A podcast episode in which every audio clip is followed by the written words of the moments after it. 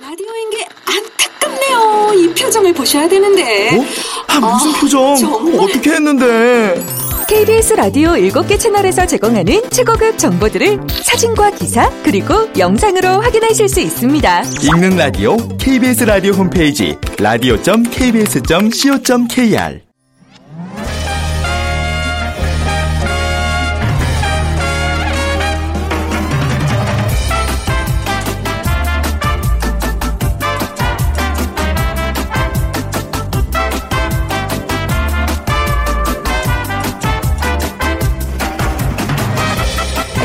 빅데이터로 보는 세상 아나운서 최현정입니다. 자, 여러분 Snowmageddon이라는 얘기 들어보셨나요? snow와 최후 종말을 뜻하는 아마겟돈의 합성어인데요. 음, 또 Snowzilla라는 말도 있습니다. 영화 속 괴물 고질라처럼 어마어마한 크기의 폭풍을 의미하는데요. 미국 전역에 눈이 내리는 느낌을 표현하고 있습니다. 우리말로 하면 뭐 눈폭탄과 비슷하지 않을까 싶은데 전국을 강타한 이번 최강 한파는 우리만의 일이 아니었던 것 같습니다. 미국을 비롯해서 중국, 일본, 대만을 덮친 한파의 습격 그 위력이 대단했는데요. 자, 잠시 후 월드 트렌드 빅데이터로 세계를 본다 해서 숱한 신조어를 낳으며 전 세계를 강타한 한파에 대해서 살펴보겠습니다. 그리고 해외 어디를 가도 만날 수 있는 곳이 바로 그 차이나타운이 아닐까 싶은데요. 최근에는 대학가 주변에 차이나타운이 형성되고 있다고 합니다. 세상의 모든 빅데이터 시간에 자세히 알아보도록 하겠습니다. 자, 오늘 어, 눈과 관련된 문제인데요. 오늘 서울도 오전에 눈이 제법 내려서 좀 쌓였더라고요. 자, 눈이 관측소 범위의 지면을 절반 이상 덮고 있을 때 측정한 눈의 양을 적설량이라고 합니다. 올해도 곳곳에서 큰 눈이 내렸는데요. 자, 쌓여있는 눈인 그 적설량 1962년 1월 31일이 역대 최고였다고 하고요. 그게 어른 키를 훌쩍 넘긴 293.6 예, 센티미터가 쌓였다고 합니다. 자, 이 지역은 어딜까요? 올해도 기록적인 폭설이 내려서 막 생필품이 끊기고 뭐 이랬던 곳이죠. 자, 1번 겨울왕국, 네. 2번 울릉도, 3번 마파도, 4번 월미도 중에 고르셔서 휴대전화 문자메시지 지역번호 없이 샵 9730으로 보내주세요. 짧은 글은 50원, 긴 글은 100원의 정보 이용료가 부과됩니다. 오늘 5만원 상당의 백화점 상품권, 피부관리 전문점 얼짱 몸짱에서 15만 원 상당의 세럼 준비해 놓고 있겠습니다.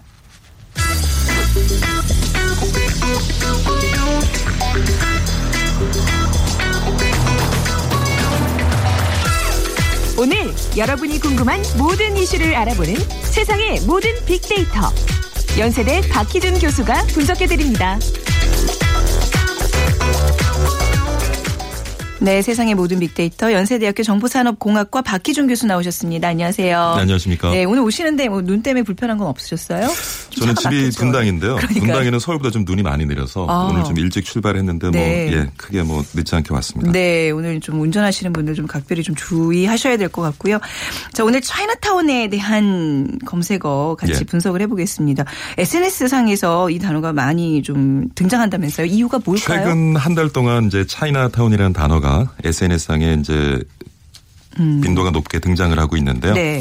근데 재밌는 것은 연관 단어를 살펴보면은 어 1순위는 인천이고요. 물론 네. 이제 차이나타운이 인천에 위치하고 있기 때문인 것 같고요. 네. 그 다음에는 영화, 응팔, 박보검, 김고은 이런 네. 순으로 어, 연관 단어들이 나타나고 있는데 네. 이유는 응팔에 출연했던 맞아요. 고경표, 네. 박보검 다 에, 차이나타운에 예, 나왔죠. 예, 그래서 2014년에 개봉됐던 음. 영화 차이나타운에 이제 나오면서 사실 차이나타운이라는 영화가 다시 조명을 받고 네. 그래서 연관단에 이제 많이 검색이 되는 것 같고요. 네. 그 다음에 오른 단어들을 살펴보면 주로 이제 맛집, 여행, 음. 짜장면, 짬뽕, 탕수육 이런 중국 음식들의 메뉴들이 네. 아. 예, 차이나타운의 연관 단어로 많이 이제 등장을 하고 있습니다. 네, 오늘 점심 메뉴 고민하시는 분들은 이 방송 들으시고 바로 중국집으로 가지 않을까 싶은데 차이나타운이 뭐 이렇게 딱 떠오르는 이미지가 맛집이에요, 그죠? 네, 최근에 네, 그렇죠. 이거 어떤 뭐 관광 코스로서 이제 인기를 받고 있는데 국내, 그러니까 저 그런 얘기 들었어요. 세계에 많은 차이나타운이 있는데 국내의 차이나타운 형성 과정이 가장 순탄치 않았다. 그렇죠. 예, 왜 그럴까요?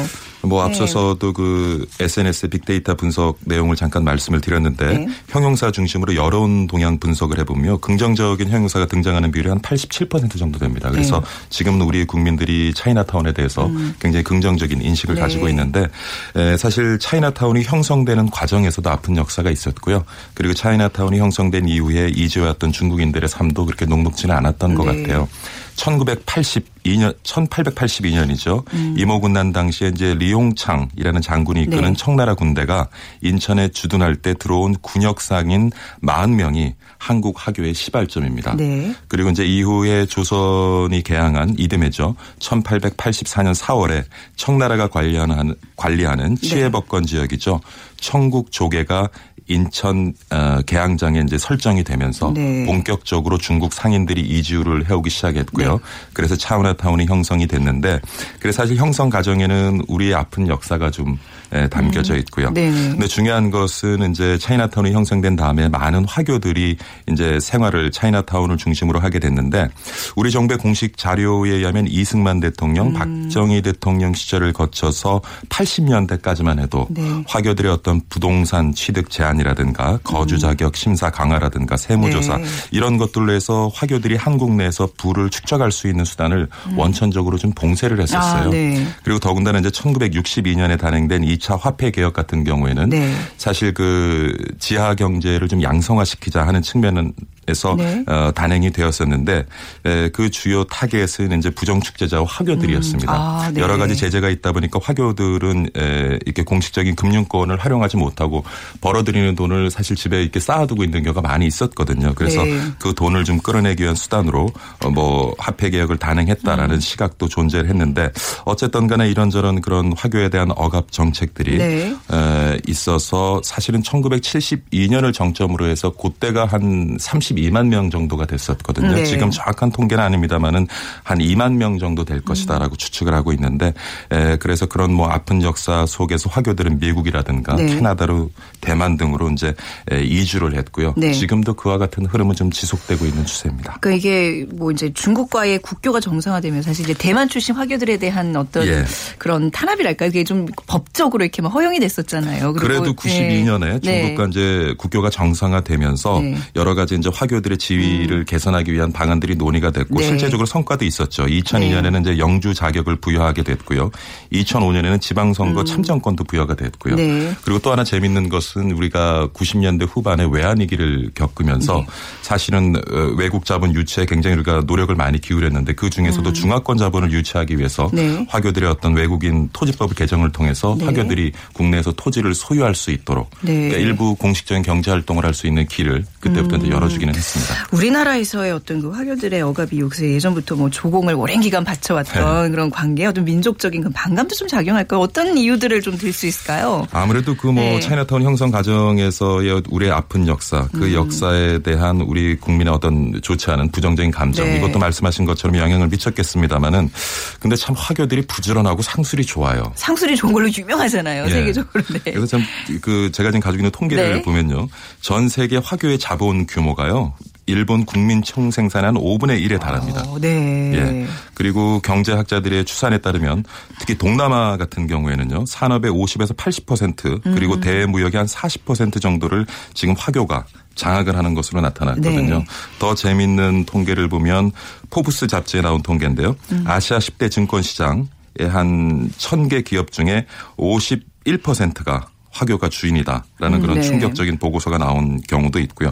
지금 동아시아에서 보면 사실은 한국과 일본을 제외하고 네. 대부분의 나라에서 화교들이 정치적인 어떤 경제적인 그런 네. 힘을 바탕으로 사실 에, 상류층을 형성하면서 그 국가를 이렇게 음. 사실 지배하는 그런 모습을 보여주고 있는데 아무래도 우리가 이제 차이나타운이 공식적으로 만들어지고 화교들이 뿌리를 내리면서 네. 그런 어떤 화교들이 앞으로 가질 수 있는 영향력에 대한 어떤 두려움 음. 이런 것들도 어떤 그 역사에 대한 반감과 함께 네, 작용을 했던 것이 아닌가 생각해 볼 수 있을 것 근데 같아요. 최근에 뭐 앞서 저희가 이 얘기 시작하면서 대학가의 차이나타운이 많이 형성되고 있다면서요? 이거는 예, 이제? 대학들이 네. 국제 경쟁력을 확보하기 위해서 네. 어, 외국 유학생을 많이 유치를 하는데요. 네.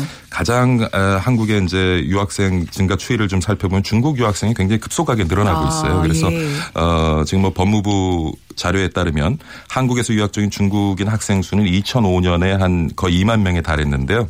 지난해 11월 기준으로 보면은 지금 한 6만 명에 거의 육박하고 있습니다. 네. 그러니까 10년 사이 한 5배 가량 늘었다고 볼 수. 있겠네요. 예. 그래서 지금 뭐 대부분의 대학에 보면 굉장히 많은 에, 중국 유학생들이 지금 수학을 하고 있는데 그러다 보니까 이제 학교 근처에 에, 그 중국 유학생들을 대상으로 한 상점, 네. 그러니까 서비스업들이 많이 이제 생겨나고 있는데요. 어. 뭐 예를 들면은 뭐 성균관대 근처에는 이제 중국 네. 저- 중국 유학생 전용 노래방도 이제 등장을 하고 어, 있고요. 네. 그 실제로 이게 노래방 기기 같은 것을 중국에서 공수를 해와서 설치를 음. 해놓고 거의 주 단위로 중국 최신곡을 업데이트를 하면서 중국 유학생들을 상대로 네. 유학생들의 또 어떤 그 외로움을 좀 달래는 예. 그런 장소들이겠네요. 그것뿐만 아니라 네. 뭐 중국 유학생들을 대상으로 한 PC방이라든가 네. 그런 음식점들도 생겨나고 있고요. 어. 근데 최근에 이제 중국과의 관계가 우리가 굉장히 밀접해지면서 중국 음. 식이라든가 문화에 대한 관심도 높아지고 있잖아요. 네. 그래서 그 대학가 주변에 형성된 어떤 음식점을 중심으로 차이나타운이 소규모로 형성이 되면서 또뭐 중국 유학생뿐만이 아니라 우리 시민들도 음. 네. 많이 이제 가셔서 네. 어, 맛있는 음식 맛도 보고 네, 중국 네. 문화를 즐기는 그런 이제 계기가 되고 있는 것 같아요. 네, 이게 뭐 약간 어떤 이렇게 뭐 배척하고 이런 분위기가 아니라 같이 좀 더불어 살고 우리도 뭐 새로운 또 문화를 경험하고 좀 긍정적으로 좀 발전을 하고 있는 거죠. 그렇게 봐도 되죠. 예. 네. 아무래도 뭐 그 아픈 화교의 130년 네. 역사에 대해서 앞서서 잠깐 말씀을 드렸는데 우리 사실 인종적으로 민족적으로 굉장히 좀 배타적인 네. 그런 우리가 국민성을 가지고 있죠. 근데 에, 우리나라 지금 경제를 들여다봐도 사실은 개방하지 않으면 네. 성장할 수 없는 경제잖아요. 우리가 자원이 뭐 풍부한 것도 아니고 인구도 갈수록 감소하고 네. 있고 그래서 우리 경제도 어차피 이제 개방을 해야 되는데 음. 사실 지금 자본 같은 경우에는 법적으로 제도적으로 많이 개방이 되어져 네, 있는데 네. 특히 이제 인적 자원 분야에 있어서 외 국인 노동자나 이런 네. 분야에 있어서는 굉장히 폐쇄적이죠. 그렇죠. 네. 근데 얼마 전에 이제 우리 인구 감소 문제를 논의를 하면서 정부에서도 앞으로 좀 더 적극적으로 음. 이민 정책을 수립을 해서 이제 뭐 그런 얘기들이 이제 나오고 있는데 우리 국민들의 정서가 그 이전에 법적 제도를 우리가 좀 이렇게 만지기 이전에 우리 좀 그런 국민 정서가 이제 더 이상은 인종적이고 민족적인 그런 네. 선입견을 가지고 외국인들에 대해서 차별적인 근데 외국인들도 보면은요. 그 백인들, 네. 특히 선진국에서 온 이주민들이나 이제 외국인에 대해서는 그렇게 반감을 갖지 않는 것 같은데 어, 네. 그게 참 우리 국민들의 왜냐하면 늘 우리가 그 일본에 살고 계시는 그 한국 교포들의 어떤 음. 네. 지위 상승에 대해서 우리가 불만도 많이 하고 일본 정부에 항의도 많이 하지만 사실 우리 모습을 돌이켜 맞습니다. 돌아다 보면 예. 어떻게 그 더한 모습이 있거든요. 네. 그리고 우리의 좀 이렇게 에, 굉장히 창피한 그런 네. 모습이기도 한데 그런 우리가 좀 받아들이고 같이 네. 섞여서 함께 상생하면서 발전해 나갈 수 있는 네. 그런 문화를 우리 좀 국민들이 함께 만들어 가기를 소망해 봅니다. 네, 그러니까 우리나라 외국인 거주자가 거의 200만 명에 이제 육박한다 그러는데. 항상 예. 그 생각을 해야 돼요. 우리 어려웠을 때 동포들 예. 해외 나가서 정말 그 인종 차별받고 핍박받았던 그 시절을 생각하며 우리가 국내에 있는 또 외국인들 피부색으로 해서 뭐 차별하고 예. 이러는 거 좀 삼가야 되는 건 분명한 말씀인 것 같습니다. 예. 자, 오늘 보내드리기 전에 박희준 교수님과 관련된 좋은 글이 하나 올라와서 예, 박희준 박사님 경제 세미나 강의 녹음해서 지금 열 번째 듣고 있습니다. 목청도 아. 좋으시고 뛰어난 레토릭 앞으로도 예. 좋은 강연 많이 부탁드립니다. 저희 집사람이 보는 것이 아니기를 바랍니다. 뒷번호 50, 예. 2054 한번. 예, 예. 연락처 좀 잘 찾아보세요. 누군지. 네. 예. 오늘 말씀 잘 들었습니다. 감사합니다. 네, 감사합니다. 네, 연세대학교 정보산업공학과 박희준 교수였습니다.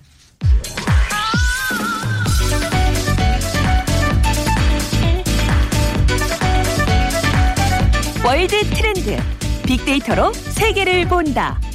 르몽드 디플로마티크 임상훈 기자와 빅커뮤니케이션 전민기 팀장이 분석해드립니다. 네, 르몽드 디플로마티크 임상훈 기자, 빅커뮤니케이션 전민기 팀장 두 분 나오셨습니다. 안녕하세요. 네, 안녕하세요. 네, 임상훈 기자 지난주에 감기 때문에 못 나오신 거였다면서요. 네, 좀 많이 아팠습니다. 아, 근데 워낙 지금 날씨도 그렇고 해서 곳곳에 아프신 분들 굉장히 많아요. 건강에 네. 유의하시기 바라고요. 오늘 오랜만에 나오셨으니 빅퀴즈 좀 내주시기 바랍니다. 네.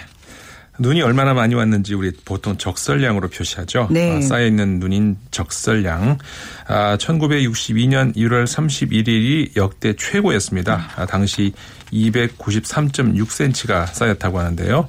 이 지역은 어디일까요? 네. 올해도 역시 기록적인 폭설이 내린 곳입니다. 1번 겨울왕국, 음. 2번 울릉도, 3번 마파도, 네. 4번 월미도. 네. 겨울왕국은 항상 눈이 오죠? 예. 아마 더 쌓여있을 것 같아요. 거기로 왠지. 음, 네. 저희가 휴대전화 문자 메시지 지역번호 없이 샵9730으로 받고 있습니다. 짧은 글은 50원, 긴 글은 100원의 정보 이용료가 부과됩니다. 자, Snowmageddon이라는 신조어 앞서 저희가 오프닝 때 소개해드렸는데요. 자, 이 어떤 요즘 막 전 세계적으로 쓰이고 있는 말인가 네. 봐요. 네. 그러니까 뭐 한파라든지 폭설이 왔다. 예전에는 그냥 해외 토픽 정도로 해서 가볍게 네. 그냥 뭐 스치고 지나가는데 이제는 어떤 한 국가나 뭐 한 대륙 몇 개 나라의 문제가 아니고요. 지금 전 세계적으로 찾아온 한파와 폭설 때문에 뭐 많은 분들이 숨지기도 하고 지금 네. 피해가 잇따르고 있습니다.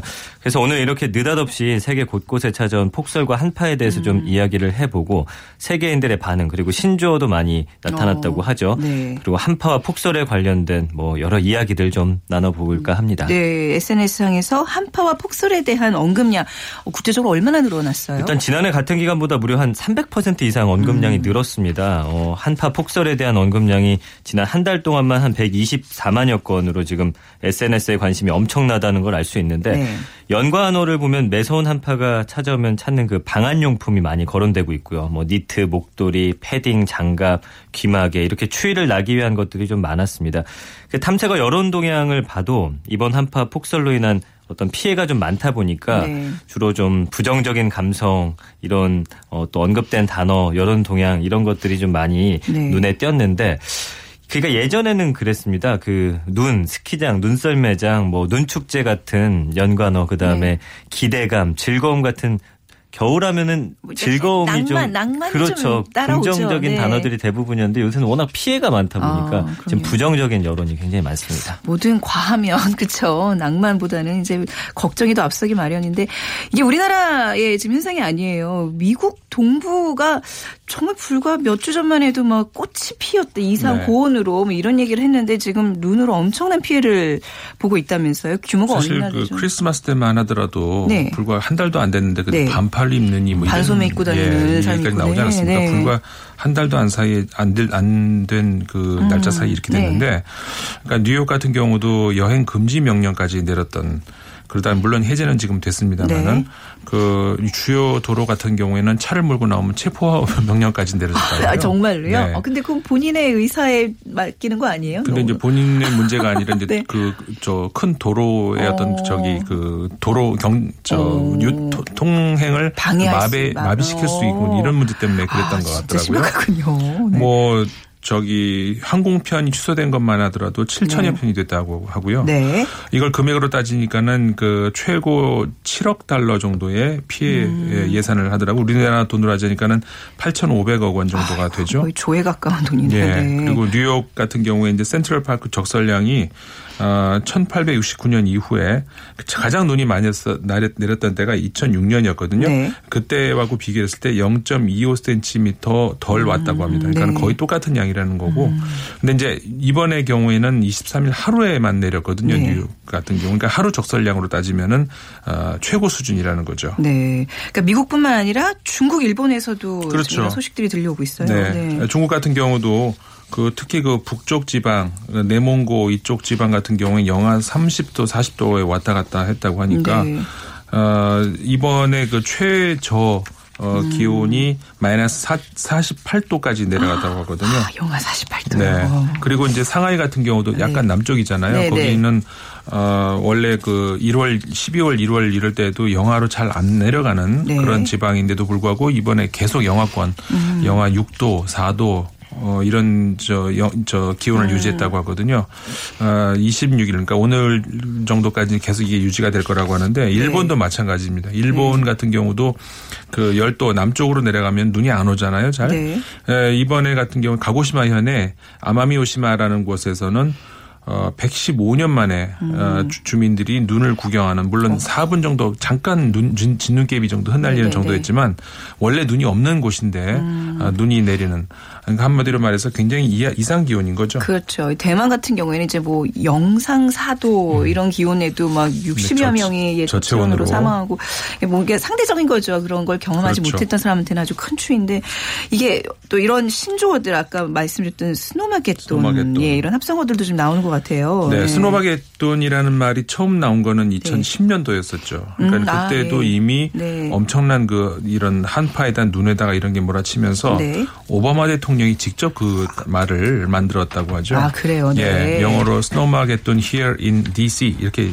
오바마 대통령이 직접 얘기를 하면서 아. 네. 신조어를 만들었는데 그 이후로 이런 제목의 영화까지도 나오고 어. 그래서 올해는 이제 또 올해 그 새로운 단어들도 많이 나오고 있습니다만은 예를 들면요. 네. Snowpocalypse. 어. 그러니까는 뭐 지구의 종말이 뜻하는 뭐 이런 거 아니겠습니까? 네. 아니면 snow hater, 눈 싫어하는 사람들 이렇게 부르고 이렇게 이제 부정적인 용어들도 나오고 음. 있는 반면에 반면에 s- snowcialism 그러니까 네. 이게 snow하고 socialism하고 아. 어, 합쳐서 이제 생긴 말인데 그러니까 한마디로 얘기해서 눈이 오고 이제 피해를 당하는 사람들을 주민들이 서로 이렇게 도와가지고 복구를 돕는다든가 이제 아. 네. 이런 아름다운 이야기들이 나올 때 아, 이런 것들 적용해가지고 쓰는 그런 말이라고 하고- 하고요. 네. 아까도 말씀 나왔, 나왔습니다면은 눈 내리면은 낭만적이고 네. 좋아하는 이런 사람 은 물론 그 누가 있을 옆 사람이 있을 뭐 때 얘긴데 초- 초등학생들 좋아하잖아요. 네. 그런 사람들 도 아침에 미국에서 누우니까 이 아들을 좋아하더라고요. 네. 네. 스노우 러버 스노우 뭐 이런 러버, 말도 네. 나오고 계속 그렇다고 합니다. 아, 이게 신조어라는 게 저는 이 빅데이터로 보는 세상 통해서 이렇게들 말을 많이 만들어낼까 했는데 이게 외국에서도 있는 일이군요. 네. 또 어떤 신조어가 있을까요? 뭐 여러. 가지가 있습니다. 그래서 아까 말씀해주신 그 Snowmageddon 같은 경우 네. 대표적인 거고 이 워싱턴 포스트가 발표한 Snowzilla라는 또 단어가 있습니다. snow에다가 그 괴수 있잖아요. 음. 네, 고질라라는 고질라. 영화에 네. 나왔던 이 두 개가 합쳐져서 뭐 어마어마한 크기의 그 폭풍으로 미국 전역에 눈이 내리는 느낌을 표현하고 음. 있습니다. 그 고질라 엘리뇨라고 지난해 발생했던 엘리뇨 때문에 그때 당시에도 이런 말이 생겼었는데 이번엔 snow하고 만났고요. 음. 네. Snowbama라는 말이 또 미국에서는 지금 유행하고 있는데 네, 어감이 오바마와 뭐 네, 관련이? 최근에 뭐 모든 네. 나쁜 일을 오바마 탓으로 돌리는 대통령 탓으로 돌리는 거 어느 나라나 네, 그- 똑같구나. 이 그런 분위기를 정서가. 맞습니다. 네. 반영한 신조어입니다. 네. 거기다가 또 뭐 블리자드 2016이라고 해가지고 네. 또 Snowcalypse 2016과 함께 사실 지금 미국 트위터 상에서는 가장 많이 사용되는 단어가 이거거든요. 그래서 블리자드가 뭐냐면은 심한 추위와 강한 눈보라를 동반하는 이 강풍이라는 뜻인데 네. 원래는 이 미국 버지니아 주에서 겨울에 부는 차가운 서북풍을 말하는데 네. 음. 지금 동부 지역에 워낙 강하다 보니까 이렇게 불리고 있습니다. 그다음에 Snownami 네. 눈과 네. 쓰나미를 합친 신조어고요. 그다음에 이건 좀 안타깝긴 한데 David Snowie 또는 Ziggy Snow the Dust라고 최근 타계한 영국 가수 이 데이비드 보위의 이름과 그의 대표 앨범이죠. 네. 여기서 영감을 얻은 신조어도 또 나타나고 있습니다. 아, 네. 또 미국과 마찬가지로 최악의 한파를 겪고 있는 중국에서도 패왕급 한파라고 묘사를 하고 있죠. 그래서 빙하기를 연상하게 하는 중국 산동성 옌타이의 모습도 TV에 연일 나오면서 여기는 또 냉동고 한파라고 묘사가 되고 있습니다. 근데 사실 이런 명칭들이 모두 공식 명칭은 아니고요. 네. 미국 기상청도 그냥 단지 대형 눈폭풍으로 부르고 있는데 음. 많은 분들이 또 이렇게 신조를 거죠. 만들어내고 네. 있습니다. 이게 왜 역사적으로 보면 한때 이렇게 소빙기라 그래서 아주 추웠던 기간들이 이제 곳에 나타났는데 이번에는 이게 약간 좀 양상이 다른 거 이 원인이 지구 온난화에 있다면서요. 네, 이걸 네. 어떻게 설명할 수 있을까요? 네. 사실 얼핏 보면은 네. 지구 온난화는 더워지는 거고 네. 한파는 추워지는 건데 이게 어떻게 같이 올 수가 있나? 그러게요. 네. 아, 이렇게 이게 최근에 그 미국의 예비 대선 후보죠. 그 트럼프 후보 같은 경우도 이- 거를 빗대 가지고 아니 어, 지구 온난화라고 함- 얘기하면서 어떻게 이렇게 한파 이건 거짓말 아니냐 이제 이런 식의 또저 아 트럼프는 이런 그냥 이런 발언도 그냥 막 하세요. 네, 그분 참.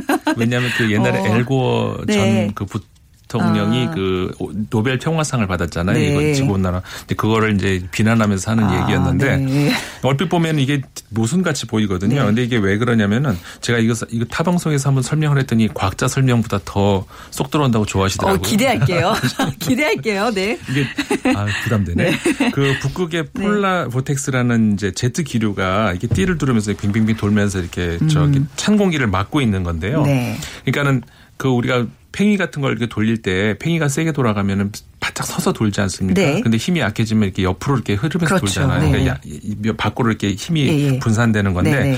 이게 지구 온난화로 인해 가지고 이게 그 위에서 차가운 공기가 약해지는 겁니다. 그러니까는 네. 이게 이렇게 한마디로 띠가 풀어지는 그 거죠. 원, 원심력이 약해지면서 그렇죠. 맞나요? 그러면서 밖으로 네. 원심력으로 생겨 네, 네, 밖으로 네. 이렇게 퍼지는 거죠. 어. 그러다 보니까는 북극에 있어야 될 한파가 이 지구의 북반구 전반적으로 이렇게 전반부로 이렇게 흘러내린다는 거죠. 아. 그러면서 이제 그 미국도 그랬고 중국이나 일본, 우리나라까지 네. 전부 같이 피해를 본다는 그런 거죠. 아, 그- 아, 진짜 딱 귀에 들어오네요. 쏙 들어오네요. 네. 쏙 들어오네요. 네. 어우, 다행입니다. 네. 그 지난주에 있었죠 세계 경제 포럼 다보스에서 열리지 않았습니까? 거기서도 이제 이런 관련 보고가 있었어요. 네.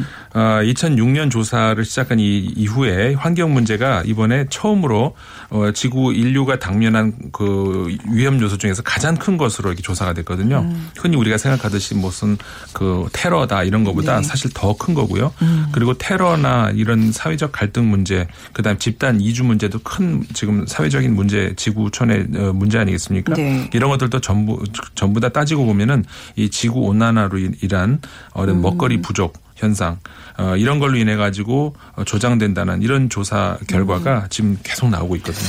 굉장히 큰 어떤 지구의 이상 기온에 따른 현상으로 생각도 하고 있지만 사실 이번에 폭설 피해를 본 이 지역들 원래도 눈이 많이 오는 국가들 아닌가요? 그렇습니다. 그래서 예. 미국, 캐나다, 일본이 원래 좀 눈이 많이 오는 곳인데 이번에 또 유달리 많이 왔습니다. 그래서 네.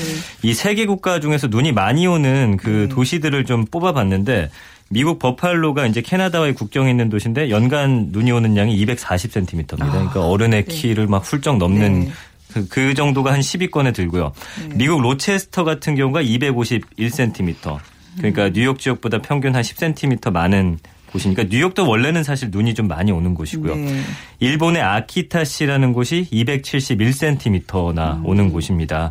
또 캐나다의 사그네라는 곳이 312cm. 네. 퀘벡시티에서 한 190km 북쪽에 음. 위치한 그런 도시고요. 그다음 미국 시라큐스가 이 314cm인데 어, 이번 폭설 최대 피해지인 뉴욕에 위치를 하고 있고요. 음. 주로 온타리오 호수, 오논다가 호수 부근에 존재하는데 또이 호수 주변에 눈이 많이 오는 경우가 많습니다. 거기 네. 있는 그 물을 위로 끌어올려 갖고 내리기 때문에 그 캐나다 퀘벡이 한 314cm, 그다음에 어. 캐나다 세인트 존스가 332, 네. 일본의 도야마시라는 곳이 363cm인데 네. 이게 여기가 3인데 이제 2위 1위는 정말 상상 이상으로 많이입니다. 일본 어, 네. 삿포로시가 굉장히 또 아, 그 눈, 눈축제. 눈 축제 하잖아요. 그렇죠. 네네. 여기가 아. 연간 오는 양이 485cm예요. 그러니까 어. 5m 가량 1년 동안 오는 거고 네. 1위가 일본 아오모리시인데 여기가 그래요? 792cm가 네. 옵니다. 그래서 지구상에서 가장 많은 폭설지대고 매년 8m 가까운 이런 적설을 볼 수가 있습니다. 그러니까 굉장히 원래도 눈이 많이 오는 일본이 제일 곳이에요. 많이 오는 예. 국가군요. 캐나다보다도 많이 오는 국가. 아, 몰랐네요. 우리나라에서 눈이 가장 많이 온 기록이 아까 1962년이라 그랬는데. 맞습니다. 그때는 이런 뭐 3, 400 수준은 아니죠? 그 정도는 예. 아니고요. 그러니까 하루 동안 새롭게 쌓인 눈의 양이 신적설량이라 하고 계속 쌓이는 눈의 양이 이제 우리가 적설량이라고 부르는데 네. 국내에서는 이 기록을 모두 울릉도가 가지고 있습니다. 그래서 아, 네. 1955년 1월 20일 울릉도에 하루 동안에 무려 150cm 폭설이 네. 쏟아졌고요. 또 쌓여있는 눈인 적설량이 1962년 1월 31일 역대 최고였는데 네. 이때가 293.6cm가 쌓인 거죠. 그래서 사실 뭐 세계 기록에 비하면 쌀이는 수준인데 그래도 우리나라에서는 이 정도가 가장 어, 많이. 내린 이게 양입니다. 항상 대비를 하는 나라들과 갑자기 이렇게 몰아닥치면 이거 좀 당황스러운 나라는 또 따로 있더라고요. 예. 자, 그 최- 가장 최악의 폭설 피해는 언제 어느 국가에서 일어났나요? 좀 어디 예상 좀 되는 곳이 있으세요? 좀 아, 전혀 눈이 안 올 것 같은 뭐 어. 동남, 아니 그 동남아에서 눈이 안 오죠. 어디, 안. 어딜까요? 네. 맞아요. 뜻밖으로 네. 이 중동이었습니다. 그래서 오. 1972년 네. 이란에서 네. 일주일 동안 계속된 눈 폭풍과 한파 때문에 이때 당시 4천여 명이 목숨을 잃었어요. 그래서 네. 8미터 넘는 눈이 남한의 1.5배나 되는 이 면적을 뒤덮는 바람에 네. 음. 수백 개 마을이 완전히 매몰이 됐습니다. 그래서 눈이 그친 뒤에도 교통망이 끊겨가지고 뭐 식수라든지 의약품을 공급할 수가 없었고요. 네. 몇몇 마을은 구조 요청조차 없었거든요. 네. 이 전원이 다 어, 몰살했기 때문인데 음. 사실 폭설이 잦지 않은 지역이었기 때문에 대비가 더 허술했던 네. 탓도 있거든요. 그래서 이번에 뉴스 보니까 우리나라와 그 미국에 눈이 왔을 때 대처하는 거 보니까 우리나라도 조금은 좀 미흡한 수준이더라고요. 그래서 네. 좀 대비를 해야 될 것 같고 미국에서는 1880년 10월부터 이듬해 3월까지 한 6개월간 폭설 때문에 엄청난 피해를 입었던 음. 이때 당시에도 뭐 수백 명의 사람들이 목숨을 잃었는데 어쨌든 가장 최악의 폭설 피해는 네. 이란이었다는 겁니다. 어, 예. 그렇군요. 이게 또 적당한 눈이 겨울에 내려줘야 이 강수량이 확보돼서 다음에 다음 또 농사가 잘 된다 그러잖아요. 그렇죠. 근데 좀 너무 많이는 오지 않기를 좀 기원하고 또 눈길 오늘 조심하시고요. 또 감기들 조심하시고요. 건강한 모습으로 다음 주에 뵙겠습니다. 네, 두분. 감사합니다. 임상훈 기자 그리고 전민기 팀장 두 분이었습니다. 자, 오늘 정답 3번 울릉도고요. 5732 뒷번호 쓰시는 분 70세 일하는 엄마입니다. 오, 다른 방송 듣다가 빠른 정보 빅데이터 듣고 많이 도움됩니다 하시면서 보내주셔서 저희가 백화점 상품권 보내드리겠습니다. 2902님 아들 녀석이 해군으로 울릉도에 근무하는데 눈이 산처럼 쌓였다고 난립니다. 군 장병들과 울릉도 주민들께 건강하시길 하는 메시지 남겨주셨어요. 저희가 화장품 선물로 보내드리겠습니다. 자, 빅데이터로 보는 세상 오늘 마무리하죠. 내일 오전 11시 10분에 다시 찾아뵙겠습니다. 지금까지 아나운서 최현정이었어요. 고맙습니다.